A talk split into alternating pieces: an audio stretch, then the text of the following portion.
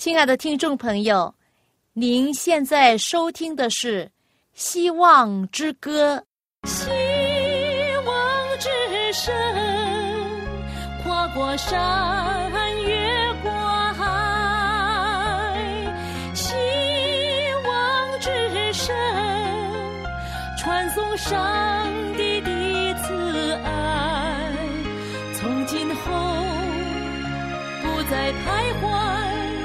只要有住在你心怀，从今后不再是我，因有主赐给的希望。亲爱的听众朋友，您好，我是肖阳，很高兴我们又在《希望之歌》的节目之中相会。大家好，我的名字叫晶晶，晶晶。有时候啊，我们在生活之中会遇见不同的问题，比如说有时候我们咳嗽，还有时候我们不舒服，好像最近呢，因为天气关系啊，然后就搞得我们不舒服哈，甚至好像想咳嗽一样。啊，有时候空气不好的话，令得我们很想咳，呼吸困难这样子。那有时候我们病了，有时候我们遇见困难，那我们的生活就是这样的。一直都要面对这一些威胁，面对这一些的苦难，甚至要面对不治之症。你知道什么是不治之症吗？不知道。就是比如说癌症是没有办法治的，很多的病毒类的疾病啊是没有药物可以对付的。比如说癌症啊，或者艾滋病啊这些，如果人面对要面对这种疾病的时候，他们就是。走投无路，好像是在等死一样，哈。不过呢，我们知道，好像诗篇有一段告诉我们说，上帝是我们的牧者。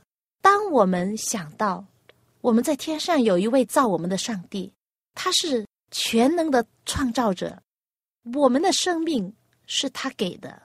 当我们这样想的时候，我们还有希望，就算。我们面临最大的困难的时候，我们还是有希望，因为上帝就是我的上帝，我是属于他的，因为我的生命是属于他的，是他造的，他一定会掌管，他一定会掌管到底。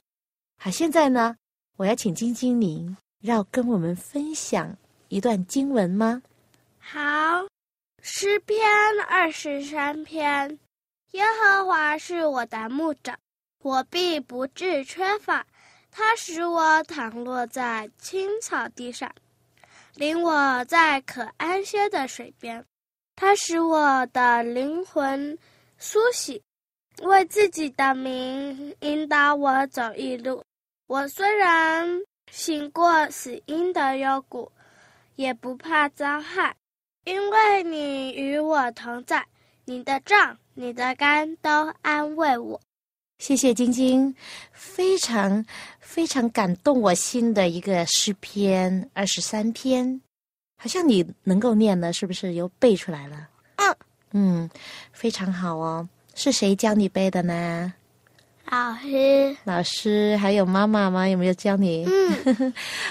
啊，是我也有时候呢，就叫他背经文。那以后呢，我们经常的背经文哈，最好是每天能够读一段经文，因为上帝的话呢，就是我们生活的希望，是我们的亮光。那我们知道，耶和华是我的牧者，为什么是我我的牧者呢？我们被形容是小羊哦，所以呢。他是牧羊人，他是牧者，他会带领我们，眷顾我们，看顾我们。当我们饿的时候，他把我们领到可以喝水的地方；当我们累的时候，他让我们安歇在水边。呃，饿的时候有草让我们来吃，这是他无微不至的关怀。当我们遇到困难的时候，怎么样？我们也不怕遭害。因为他的干，他的杖，不断的安慰我，不但安慰我，他还能够保护我们。所以，我们面临困难的时候，我们呢，其实不要惧怕，不要惧怕，因为上帝就是我们的希望，就是我们的保障，他是我们的神，是我们的创造主，我们是属于他的。就是这一句老话，我们是属于他的。妈妈，我最近不舒服，然后呢，我祷告求耶稣医治我。对，那你祷告了之后感觉怎么样呢？有一点舒服多了。嗯，其实上帝听我们祷告，是不是？虽然我们面对疾病啊，面对困难，但是刚才的诗篇第一节。上帝怎么样告诉我们说？说他会安慰我们，也会保护我们。耶和华是什么？我的牧者，我必不至什么缺乏。对，如果上帝是我们的牧羊人，我们是他小羊，就好像一位父亲带他的儿女一样，我们就是他的儿女。那他还有什么是？保存着不给我们的呢？我们的需要他知道，他会供给我们。这样的话，我们是他造的，他是我们的上帝，是我们的创造主，我们是属于他的。那还有什么我们是缺乏的呢？大家，现在我们来听一首歌吧。这首歌的歌名叫《耶和华是爱》。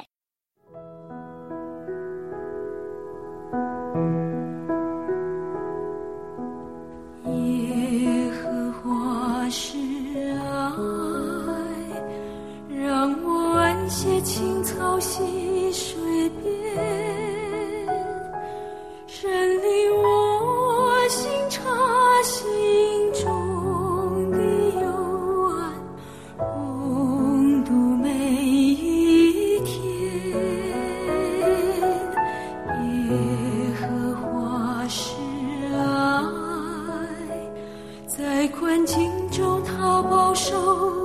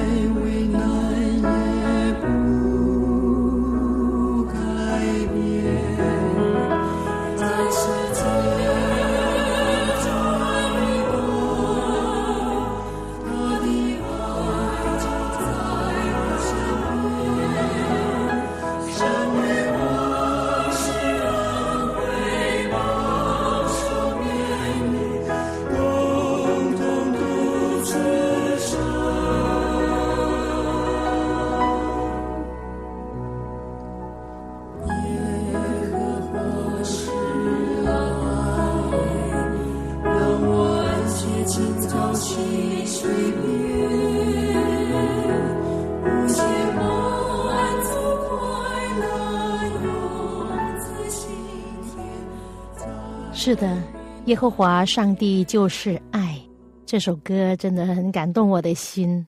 上一次在旧约圣经的故事里面，我们讲到一位很突出的人物，他的名字叫做亚伯拉罕。圣经称亚伯拉罕为上帝的朋友，是我们的信心之父。这不是没有根据的。亚伯拉罕的故事是非常令我印象深刻的。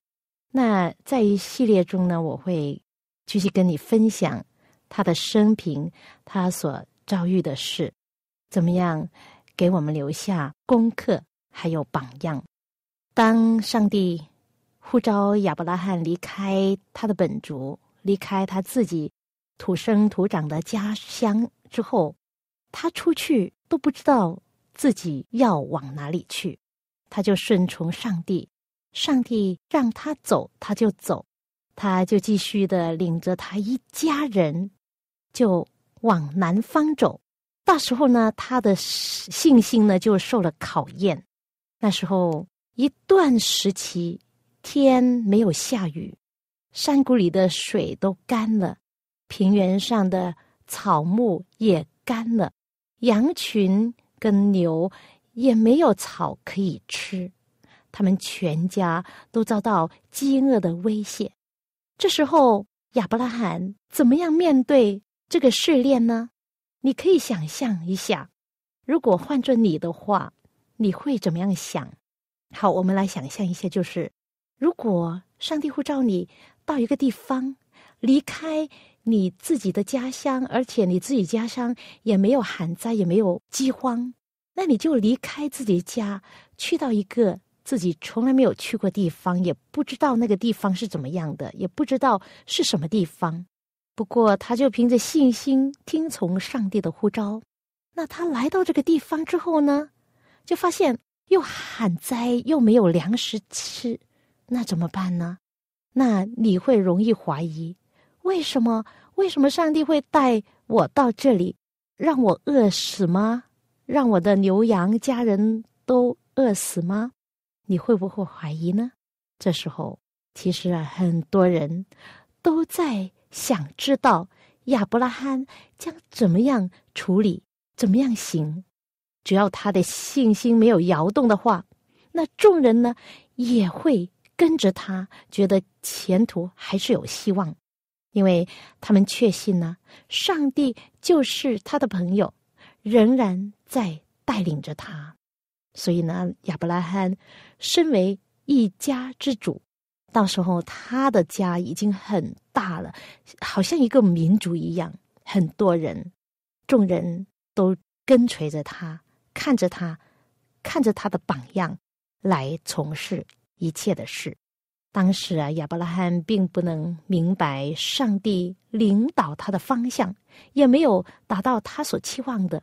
但是呢，他仍然坚信上帝的应许说：“我必赐福给你，叫你的名为大，你也要叫别人得福。”于是呢，他恳切的祷告，要设法保存他全家的性命，还有所有的动物。的性命，但是他绝不容许环境来摇动他对上帝的信心。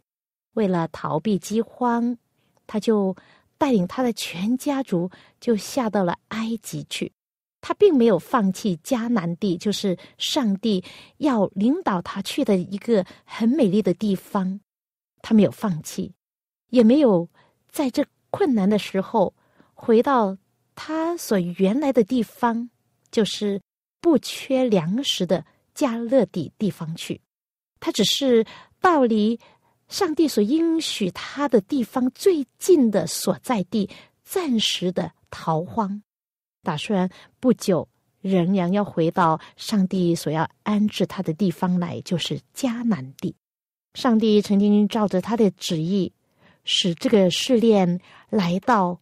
亚伯拉罕的身上，为要给他顺服、忍耐和信心的教训，这些教训呢，都已经记在圣经上，为要作为我们后世的这些相信上帝的人的一个榜样，上帝引领他的儿女的方式，是我们所不知道的。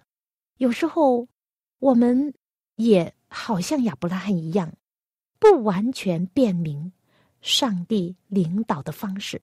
但是呢，上帝并不会忘记信赖他的人，也不会丢弃他们。上帝时常让试炼临到他的子民，使他们可以借着顺从来丰富自己的灵性生活，并使他们的榜样。可以鼓舞别人。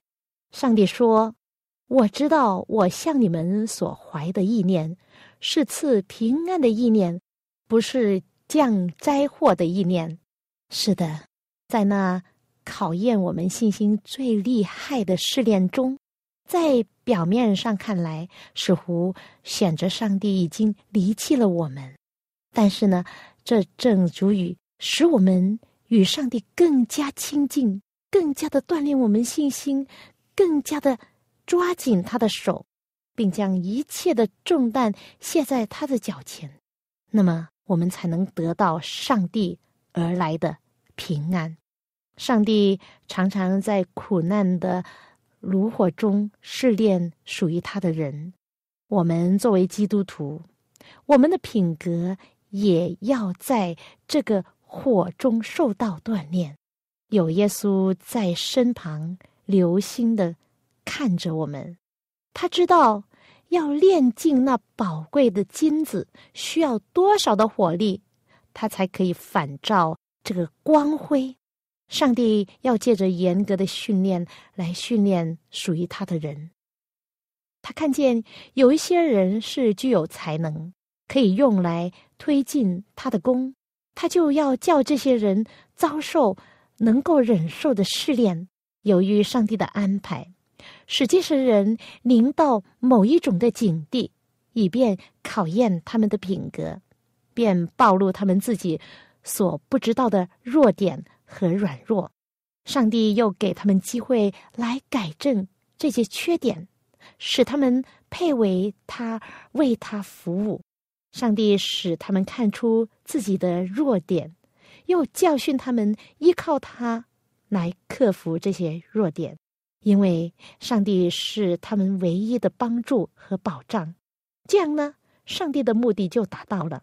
是的，我们也是一样。我们如果能够遭受，如果已经受到了这样的教育、造就和锻炼，预备好去为上帝服务，于是当上帝呼召我们的时候呢？我们就预备好了，而天上的使者就能够与我们联合，共同的从事那必须在地上要完成的事工。讲到祝福和苦难，或者是试炼，他们怎么能够联系在一起呢？讲到这里呢，我就想到一首歌，这首歌名字叫做《变相的祝福》，正。解释了这个，呃，我们落在苦难中，上帝的旨意是怎么样的？纵然试探多，但是呢，如果我们胜过的时候呢，我们就能够与主更加的亲近，更加的成熟。神容许汹涌的波涛漫过你我的心灵深处。为叫你我在逆境中更加坚强稳固。是的，现在呢，来请听这首变相的祝福。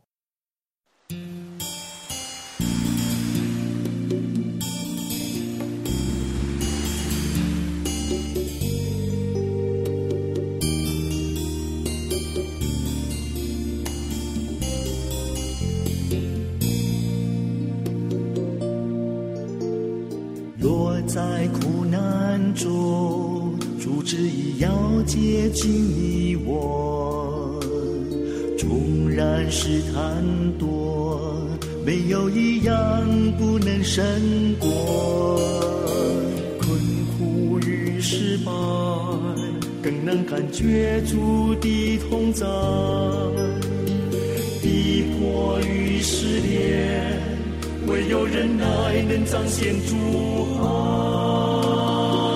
神容许那汹涌的波涛漫过你我心最深处，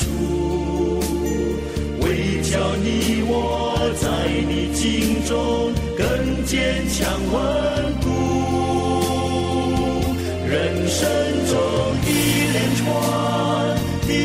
难，实在是天上的祝福。只要顺服，坚信靠主，圣洁的生命必流露。若在苦难中，主旨要接近你我，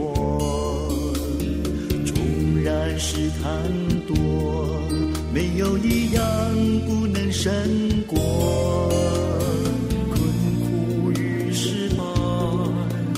感觉主的同在，逼迫与试炼，唯有忍耐能彰显主爱。神容许那汹涌的波涛漫过你我心最深处，为叫你我在你境中更坚强神州一连串的患难，实在是天上的祝福。只要顺服，坚信靠主，圣洁的生命必流露。神容许那汹涌的波涛漫过你我心最深处，叫你我。在你境中更坚强稳固，人生中一连串的患难，实在是变相的祝福。只要顺服，坚信靠主，圣洁的生命必流露。